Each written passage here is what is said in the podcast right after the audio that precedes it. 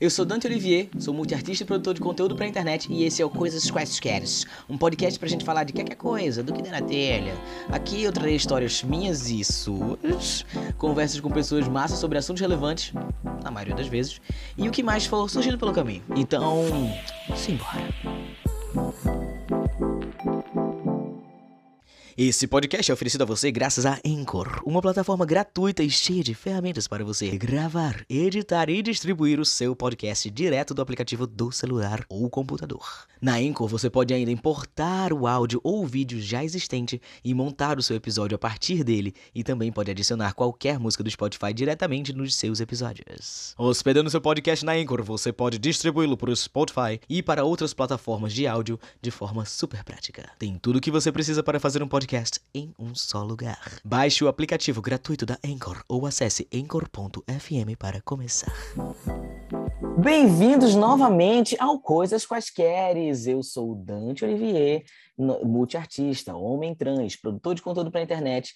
Estou recebendo mais uma vez doutora Bruna Andrade, que é advogada, palestrante, mestre em Direito, especialista em Direito Homoafetivo e de Gênero e dona da startup Bicha da Justiça. Na semana passada, a gente conversou um pouquinho sobre documentações e burocracias direcionado a pessoas trans, a quem está pensando em retificar o nome, para quem está querendo mais informações sobre as alterações dos documentos.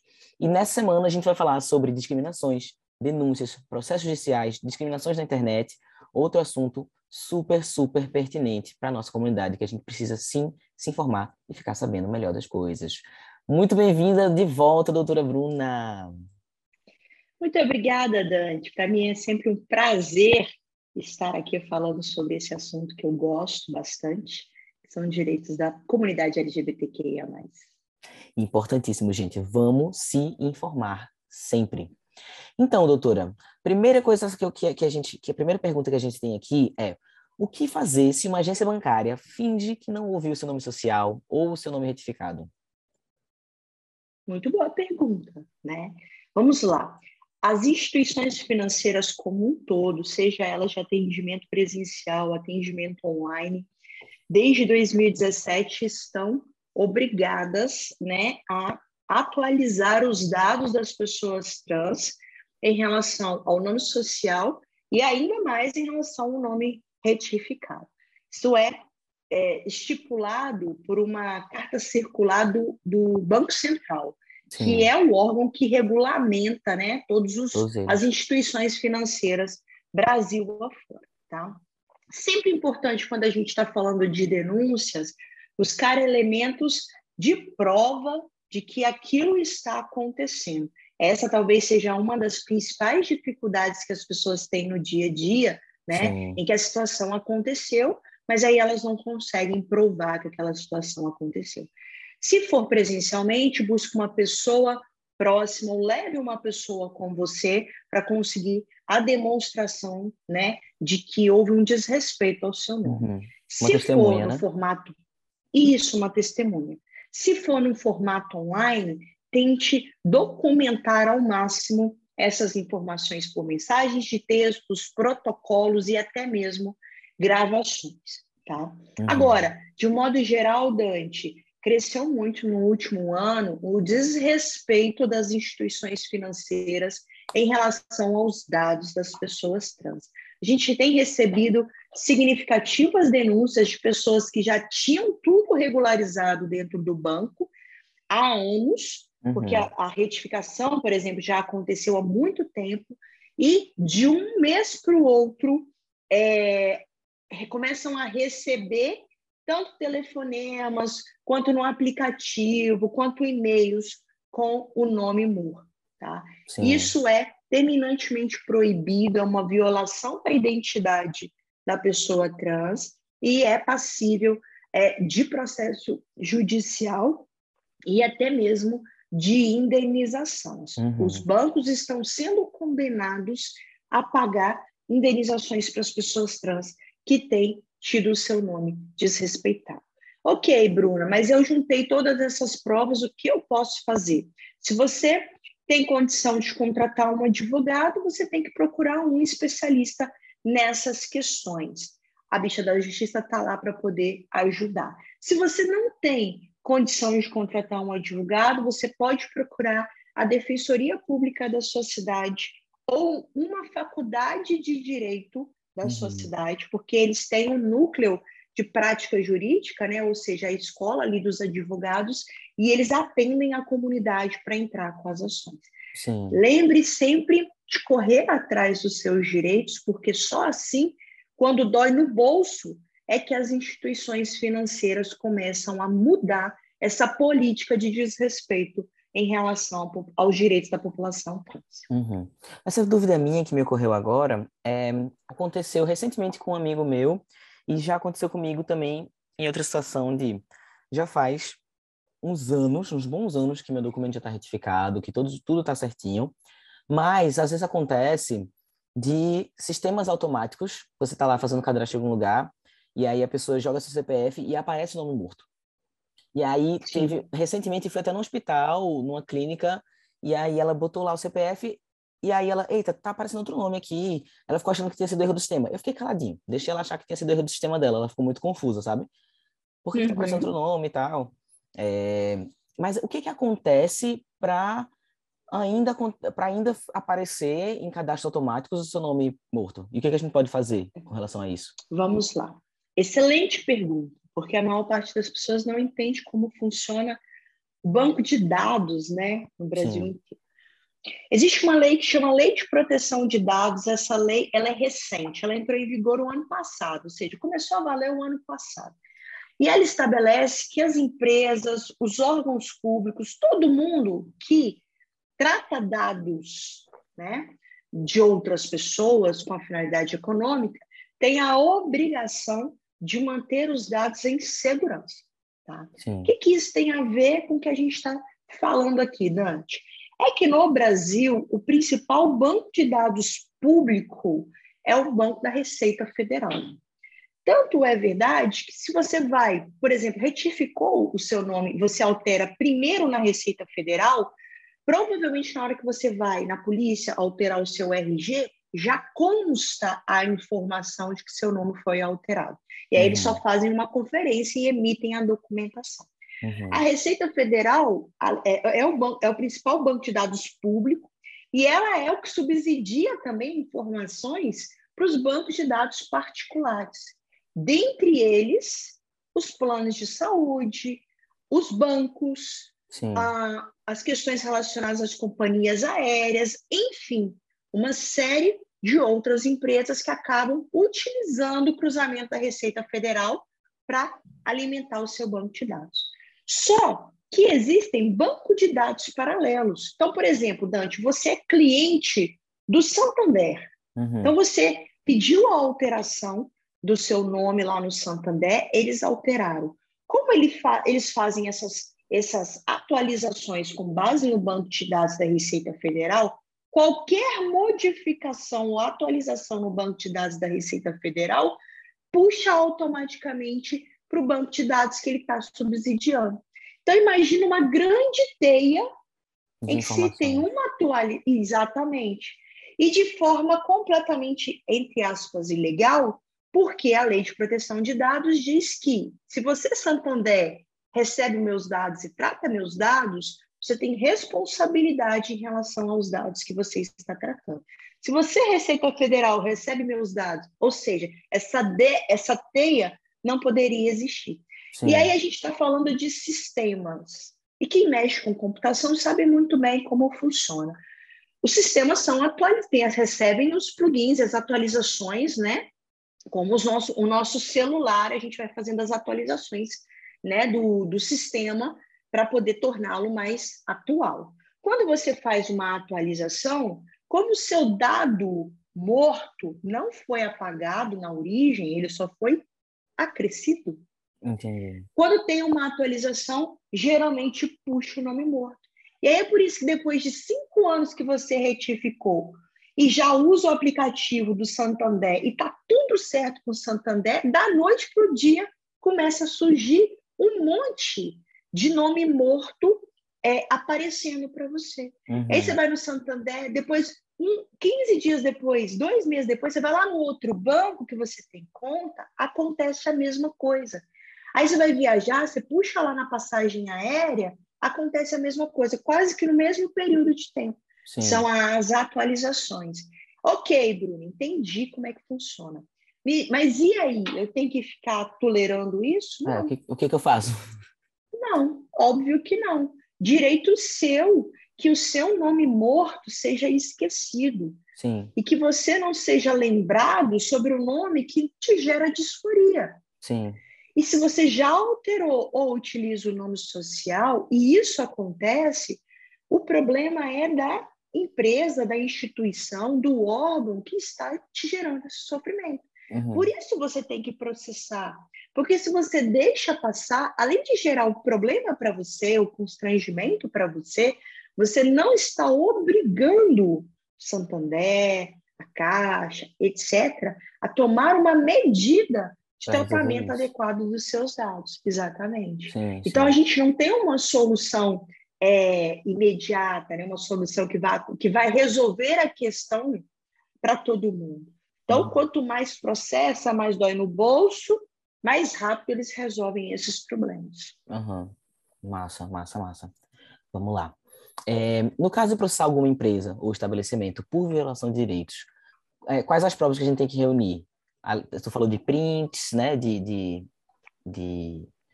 É, quando a gente fala de online é muito fácil, quando a gente é mais fácil, né? Por por tá, por, por ter tudo lá documentado na, na, na conversa e é fácil printar.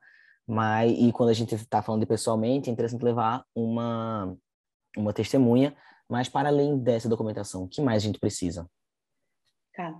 É, números de protocolos é sempre importante exigir Sim. e anotar, porque isso gera esse histórico, né? E uma coisa que é muito comum, Dante, que nem todo mundo sabe, é que no mundo presencial, é, no mundo digital, realmente gera todos esses lastros, né? Todas essas informações. Então, geralmente é mais fácil. Às vezes não é nem você é, printar a conversa, mas assim, por exemplo, o próprio aplicativo que está com o nome morto, ou o Pix que você fez e que veio com o nome morto, todas uhum. essas questões. Mas no mundo presencial, é, quando você está falando de um desrespeito de um funcionário, de uma pessoa que trabalha ali, você pode gravar a conversa e, e, e começar a gravação informando que você está gravando, né? Para uhum. que sejam tomadas as medidas ali judiciais. É importante sempre informar que está gravando, né? É sempre importante informar para que não haja essa, é, essa alegação de que a gravação é ilegal. Não. Sim. Gravação é ilegal, você foi informada que estava sendo gravado. Obviamente, não é para expor isso nas mídias sociais, então não é para você divulgar o vídeo que você gravou, porque aí você vai estar cometendo um ato ilícito e aí o, a situação pode virar contra você. Sim. Mas gravar para utilizar num processo judicial com segredo de justiça, né, o, o, o advogado que for conduzir o processo tomar essa diligência de colocar em segredo de justiça, é perfeitamente possível. Chique, chique, chique, chique. Anotando, viu, bonecas? Todo, quero todo mundo anotando para vir muito processinho. É... Bem, se a mesma situação acontece em qualquer outro tipo de instituição, de instituição cabe processar também? Sem sombra de dúvidas. É, instituições de ensino, é, órgãos públicos, é, é questões relacionadas né, às instituições financeiras, enfim, é, não importa onde que a situação tenha acontecido, se o seu nome morto está em evidência e aquela instituição não está respeitando, cabe o processo. Chique. E aí, é, um pensamento muito comum né, das pessoas é justamente esse não é mais proveitoso só procurar outro lugar ao invés de processar? Isso era uma pergunta que estava aqui, mas a gente já respondeu. Não, gente, o importante é, é... Beleza, você pode procurar outro lugar, mas processe também, se você puder, se você tiver uma defensoria pública, se você tiver condições financeiras. É importante justamente isso que a doutora falou algumas vezes. É, já repeti algumas vezes aqui processar dói no bolso da empresa. E se dói no bolso da empresa, a empresa começa a prestar atenção nisso. Então, é uma questão que vai para além das nossas necessidades pessoais. Ela atinge toda uma comunidade. Quando a gente, quando um processa, abre respaldo para todo mundo que vai vir depois. E a gente vai criando um ambiente muito melhor para todo mundo que vem depois. E, enfim, quando a gente fala de comunidade, Exatamente. a gente fala sobre isso. Sobre criar um mundo melhor para todo mundo. Exatamente. A gente, por exemplo, só pode alterar nome hoje porque alguém lá atrás, várias pessoas, não foi uma só, é, entraram com os processos para que a alteração de nome acontecesse. E aí, depois de anos, houve essa é, desburocratização. Né? Uhum. E é daqui para frente, a gente só constrói o direito a partir disso mesmo, batendo na porta da justiça e cobrando né, uma resposta sobre o que está acontecendo. Uhum. Uma coisa que já perguntaram pra gente foi tipo, e se eu, como pessoa trans, não tiver com psicológico para dar entrada num processo nesse momento? Sim. Como é que a gente lida com essa situação? Então, é sempre, é sempre importante dizer que se você não tem condições, sejam financeiras, sejam psicológicas, né? É, e não tem nenhuma outra, um outro paliativo, é, a sua saúde, ela é obviamente muito mais importante do que o coletivo, tá? Agora, é sempre importante dizer também que existem prazos para se entrar com os processos. E aí, a depender é, do que nós estamos falando, pode ser dois, pode ser cinco, pode ser dez anos, então depende um pouquinho. Tá? Uhum. Nessa, é, e aí pode ser que nesse período você se torne mais forte psicologicamente, uhum. mais empoderado, e aí lá na frente você volte com a questão, Sim. né? É, para poder ajudar nessa construção. Então, obviamente, a sua saúde física, mental é sempre mais importante do que a luta. Se você tiver condições, é, não deixe de, é, de entrar com os processos, porque é nesse trabalhinho de formiguinha que com certeza a gente constrói é, o direito né, para a coletividade. Sim, sim, com certeza. Mas vamos lá, doutora. É, é possível denunciar pais transfóbicos, mesmo sendo menor de idade? Sim, é possível denunciar pais transfóbicos, mesmo sendo menor de idade, em dois órgãos principais, né? Primeiro é no Conselho Tutelar, que é o, o, órgão que faz ali né, o acompanhamento, a fiscalização de como, tem, como acontece né, essas relações com os menores de idade. E o segundo é no Ministério Público, porque o promotor de justiça, ele também tem um promotor específico da vara da infância e da juventude, e ele também faz essa fiscalização. Ou, uma terceira hipótese é a denúncia direto para a polícia, mas a polícia vai chamar o Conselho Tutelar e o uhum. Ministério Público para poder fazer aí essas identificações. Uhum. Tá? Existe um caso no, no, no, sul do país em que uma conselheira tutelar é, foi afastada é, das atividades porque, além da mãe ser transfóbica, a conselheira aconselhava né, os castigos corporais para uma pessoa trans. E aí houve essa denúncia, é, para você ver, né? houve essa denúncia, e aí o Ministério Público interviu tirou a criança, né, numa situação hum. que estava ali de vulnerabilidade, penalizou a mãe e penalizou a conselheira também que estava é, exercendo a atividade entre aspas por mal, né, ou seja, Sim. de forma ilegal. Mas assim, tem que denunciar. É, é, é como o que acontece uma vez que a pessoa denuncia, porque é, é uma é um crime que está acontecendo dentro da sua casa, né? E é uma situação super delicada de ser uma pessoa menor de idade denunciando os próprios pais, então, o que acontece com essa pessoa uma vez que ela denuncia, sabe? Porque Sim, como é que é a estada dela na casa? É, com certeza, né? Não, não, não é, não é uma questão e depende da, da, da gravidade do que está acontecendo também, sim, né? Sim. Não é uma questão simples de se resolver e, e as consequências dependem da gravidade do que está acontecendo, né? Mas basicamente, uma vez recebida uma denúncia de LGBTfobia como um todo, uhum. né? É, o Ministério Público, o Conselho Tutelar, é, eles, dependendo da gravidade, vão afastar essa criança do convívio, uhum. vão colocá-las num convívio provisório, seja num abrigo, seja numa família substituta, que são famílias preparadas para lidar com a questão, Sim. né? É, não com a questão de transfobia, mas com a questão né, do, do, do afastamento dessa criança. Exatamente. E durante um período de afastamento, os pais passam por um processo de, entre aspas, uma reciclagem, né?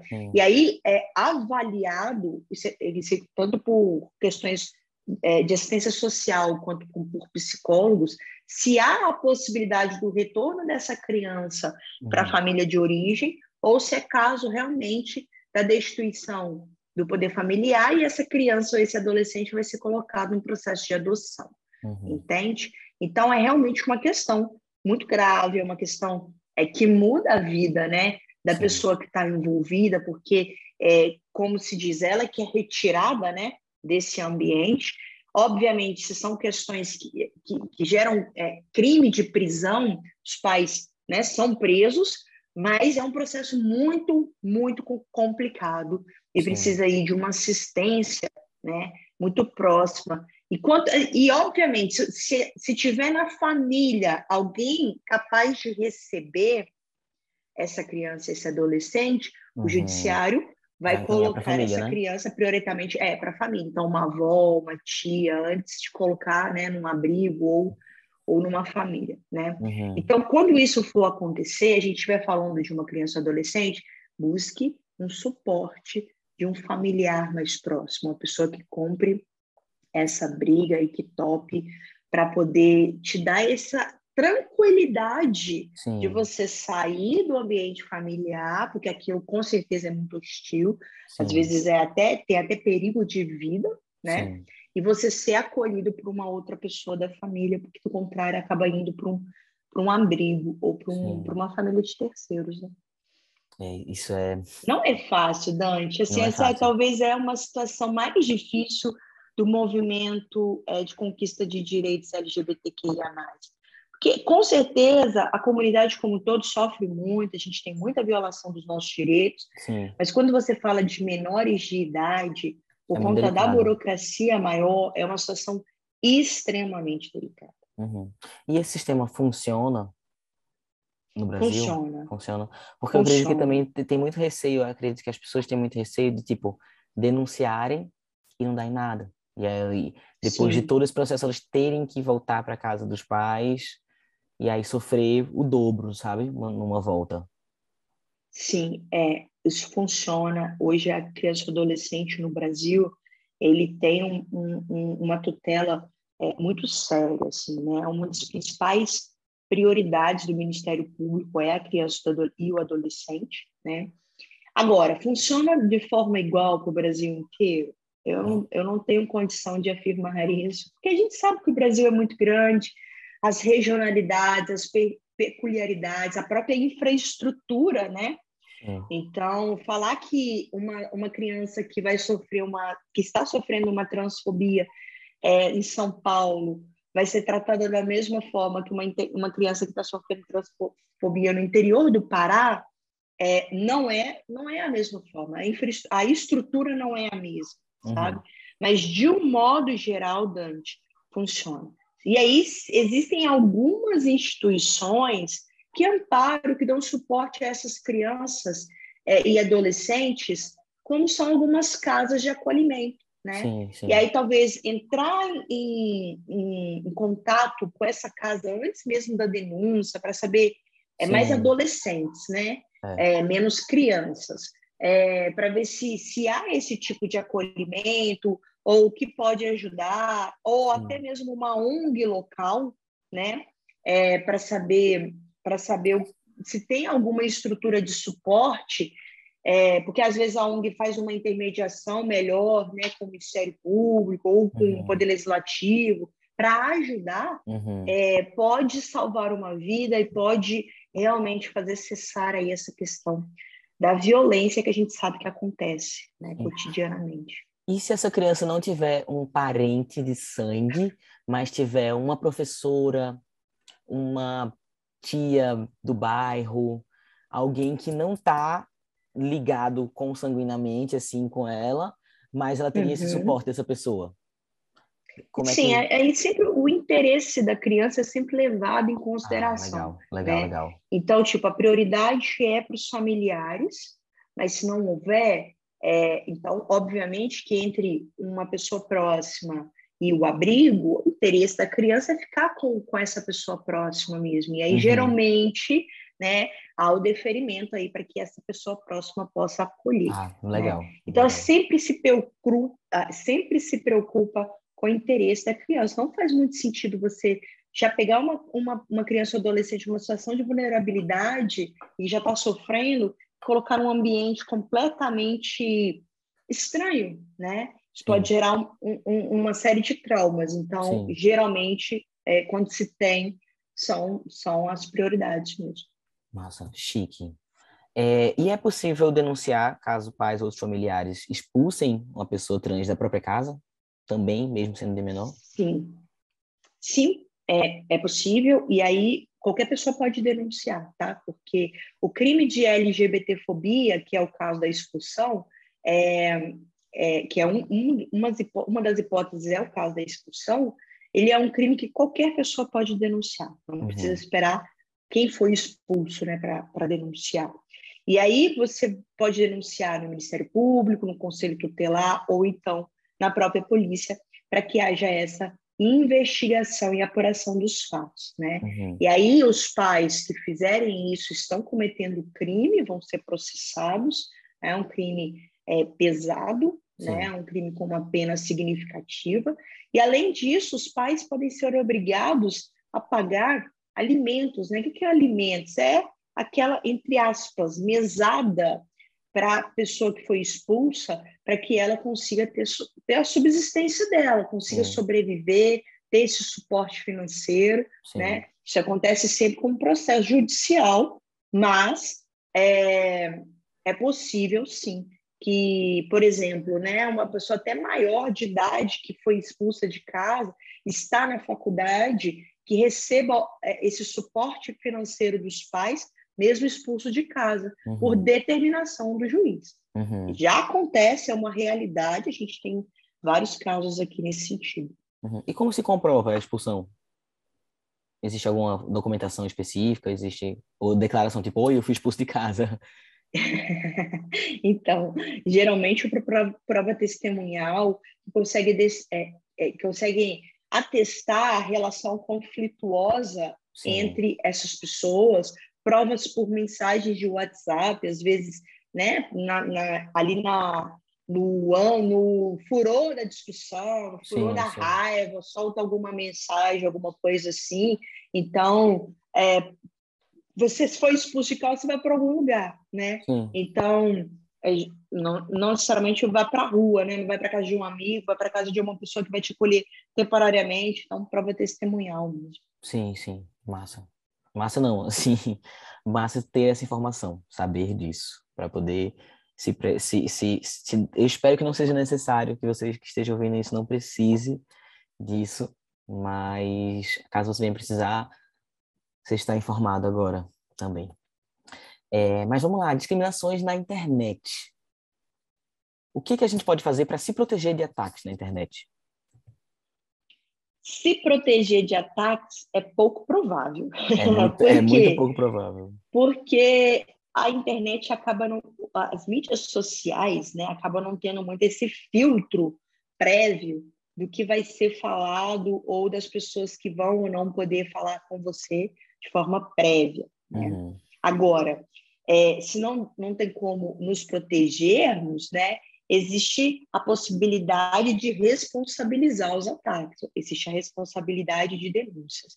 E aí, o que eu acho muito interessante a gente falar, Dante, é que as pessoas acham que a internet é terra sem dono, né? terra sem Sim. lei, e que as pessoas podem, que, que os, criou um fake ali para poder falar uma meia dúzia de, de bobagem, uma meia dúzia de é, situações criminosas e que estão imunes e que uhum. nunca vão ser descobertos e isso não é verdade. Na verdade, inter... os crimes que acontecem na internet são mais fáceis de serem identificados do que os crimes que acontecem no mundo físico. Por quê? Porque tudo que você faz na internet gera é, rastro, Sim. gera lastro. A gente, fala, a gente fala em pontos conectados. Então, você entrou agora no seu é, Instagram e você fez algum comentário aquilo ficou registrado, por mais que você apague, aquilo ficou registrado de forma definitiva no banco de dados, né? Então, não é imaginar que você é mais esperto do que quem criou a internet é de uma ignorância, de uma ingenuidade Tremenda. muito grande, né? Sim. né? É, você imaginar que você vai enganar o Google, que você vai enganar o Facebook, que você vai enganar o TikTok, o Instagram, é, se coloque no seu lugar, né? É, reconheça o seu tamanho, querido. Então, vamos lá. Criar fakes não vai te. Pode até te dar coragem para falar aquilo que você é, esconde normalmente, que é criminoso, mas não vai te gerar uma invisibilidade, tá? Uhum. O que não acontece no mundo físico. Às vezes, por exemplo, algum, algum crime, né? É, sei lá, alguma questão de torcida, que, que tem um xingamento de, um, de uma pessoa, às vezes é difícil identificar porque as câmeras não pegaram, né? É, e aí, obviamente, não deixa esse laço. Então, vamos lá. Qualquer crime, qualquer situação né, na internet é facilmente identificado. Como que você vai denunciar? Primeira coisa que você não tem que fazer é justamente responder o hate.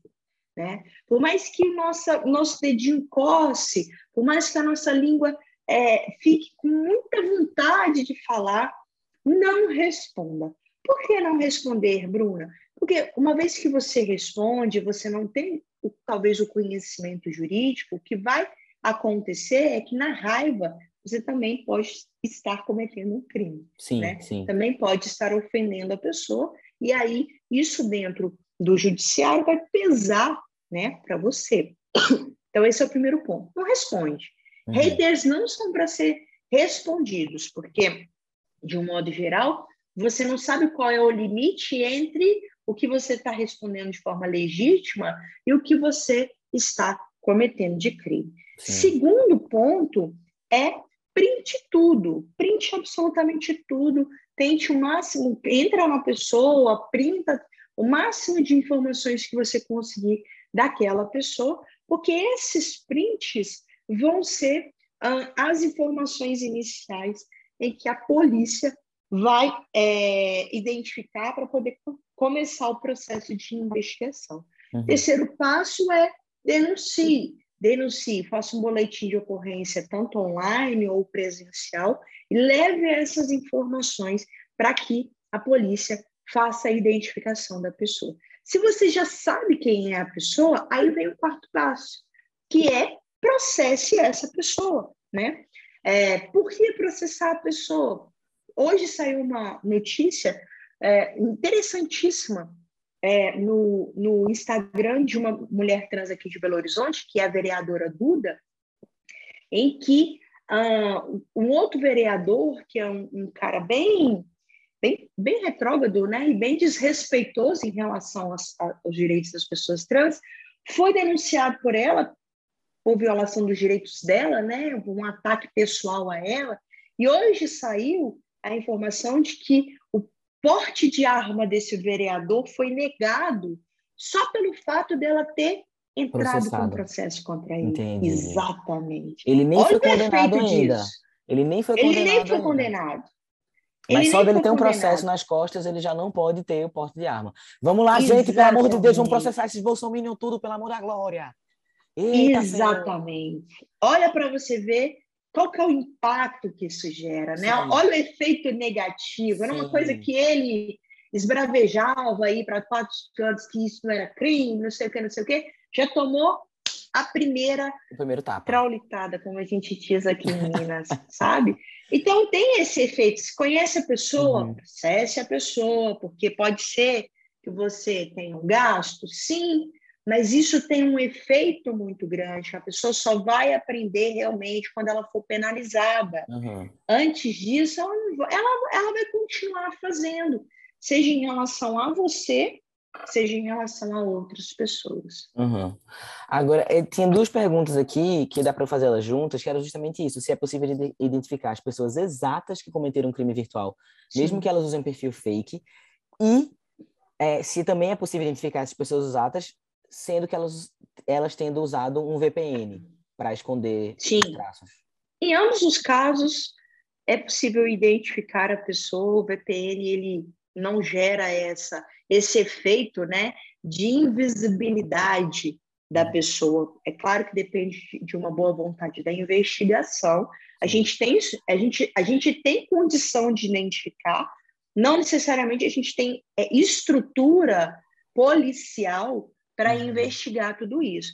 Tanto é verdade que esse ano é, houve a condenação de uma das pessoas que ameaçou uma vereadora de São Paulo, que é uma mulher trans, e assim que ela assumiu o mandato, houve uma série de ameaças e de, é, e de transfobia e de xingamentos, Sim. e já houve a identificação dessas pessoas todas envolvidas, são a maioria são fakes, Sim. né? E que essas pessoas já estão sendo processadas, algumas, inclusive, já estão sendo responsabilizadas. Claro, de novo, talvez não tenha infraestrutura da polícia para investigar todos os casos de transfobia do Brasil inteiro que acontece pela internet. Mas a gente, a gente só exige também né, uma estruturação melhor da polícia a partir do momento que você pede Sim, que e que você demanda, né? A demanda é, também causa. Porque se não tem demanda. Obriga uma estruturação, né? exatamente. né? Que é uma desculpa que eles dão, essa é uma desculpa super, é, é, super usada. Tipo, ah, mas nem tem demanda, mas a gente bota esse dinheiro aqui e você não vai para lugar nenhum. Então, assim, o fato exatamente. da gente não denunciar, nem existe. não processar, faz, mantém esse sistema que dificulta a gente conseguir encontrar os culpados das coisas. Exatamente, né? É aquela famosa história, mas nem existe LGBTfobia, nem pois é. existe. É. Isso aí não existe. Mas não existe porque também é uma culpa nossa, né, Dante? A gente sofre LGBT... Nossa, que eu digo é da comunidade. A gente uhum. é, sofre LGBTfobia todo dia e não denuncia. Uhum. E aí como é que a gente vai cobrar que é, é, é, essas medidas sejam aplicadas e que não acabe em pizza, se a gente também não faz a nossa parte, né? Uhum. Vamos lá. É, e o que, que acontece se o agressor for criança, for um menor de idade? É, ele vai estar praticando um ato infracional análogo ao crime de LGBTfobia. O uhum. que, que é isso, Bruna? Ele vai ser processado também, não vai ter o mesmo rigor que se fosse um maior de idade. A depender da situação, ele pode ser condenado e vai ser aplicada uma medida para ele. Seja uhum. uma medida que a gente chama de é, mais branda, que é uma medida, por exemplo, de prestar um serviço à comunidade, de pagar é, uma indenização para alguma instituição que precisa.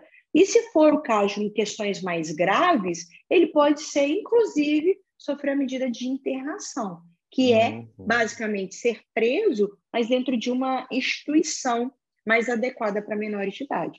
E os pais também podem ser responsabilizados sob o ponto de vista é financeiro, né? Ou seja, é, não criminalmente, mas ter que arcar com uma situação é, é, de indenização que eventualmente é, esse menor for condenado. É, tem um precedente aqui, tem, quando a gente fala precedente, é o julgamento, assim, uma decisão. Tem uma decisão aqui de Minas Gerais, até bem antiga, em que um adolescente foi condenado é, a indenizar outro adolescente por piadinhas LGBTfóbicas, uhum. e quem foi em torno de 20 mil reais, salvo engano. E quem pagou, obviamente, foram os pais. Os né? E acredito que os pais tendo que pagar isso, eles vão ficar muito mais atentos a, a esse comportamento do, do adolescente, né? Esse comportamento do filho deles. Sim, sim, de modo geral, né? Embora exista aquelas, aqueles pais que fogem né, a essa regra e que é. É, vão continuar, que tem um perfil né, de, de continuar violando direitos, Sim. e aí quanto mais condenações, obviamente, né, é, mais a probabilidade de mudança dessas pessoas. Uhum. Seja porque elas vão ficar muito putas e vão ter que calar a boca. É, né? não é possível, né? Uma hora acaba, né? Bem, doutora, terminamos esse nosso segundo bloco, onde falamos sobre discriminações, é, discriminações na internet, discriminações na, na vida real. Quer dizer, internet também é vida real, né? Mas no mundo não virtual, processos judiciais, vamos processar todo mundo. vamos, vamos se ligar. Se liga, hein? E eu te peço para, caso a gente tenha, a gente passou por várias perguntas aqui, mas caso você tenha mais alguma informação que você acha importante, pertinente a gente comentar aqui, por favor, sinta-se à vontade. Só mesmo para dizer que para a gente é, nos tornarmos aí umas bichas empoderadas e que o movimento da construção dos direitos depende do que nós fazemos individualmente. Sim. Então, realmente não dá para exigir uma mudança é, do cenário que a gente está se nós deixamos para lá todas as violações de direitos que a gente vivencia no cotidiano. Tem que denunciar, tem que processar, tem que pôr a boca no trombone, para que daqui a algum tempo a gente não tenha que estar aqui falando de direitos tão básicos como o que a gente está falando hoje, né, uhum. né, Dante? Uhum.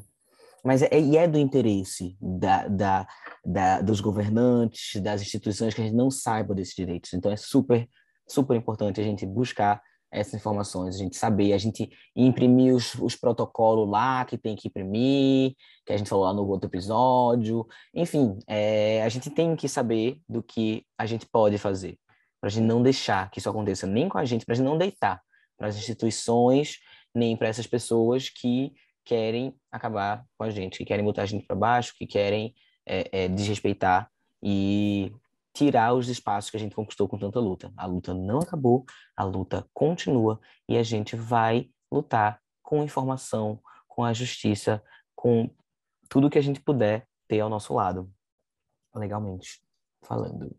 Então isso foi aí. isso, Bruna. Passe suas redes sociais para a nossa audiência. As nossas redes sociais são Bicha da Justica, sem o C cedilha, tanto no Instagram, YouTube e assim sucessivamente.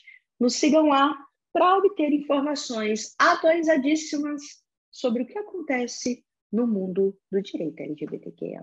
Oh yeah, baby! Eu sou o Dante Olivier, você pode me encontrar no TikTok como dante.olivier, O-L-I-V-I-E-R, e no Instagram e Twitter como Olivier Dante. E é isso, até o próximo episódio. No próximo episódio a gente vai estar falando sobre saúde da pessoa trans, planos de saúde e cirurgias. Então já ativa o sininho, fica com a gente que semana que vem tem mais informação.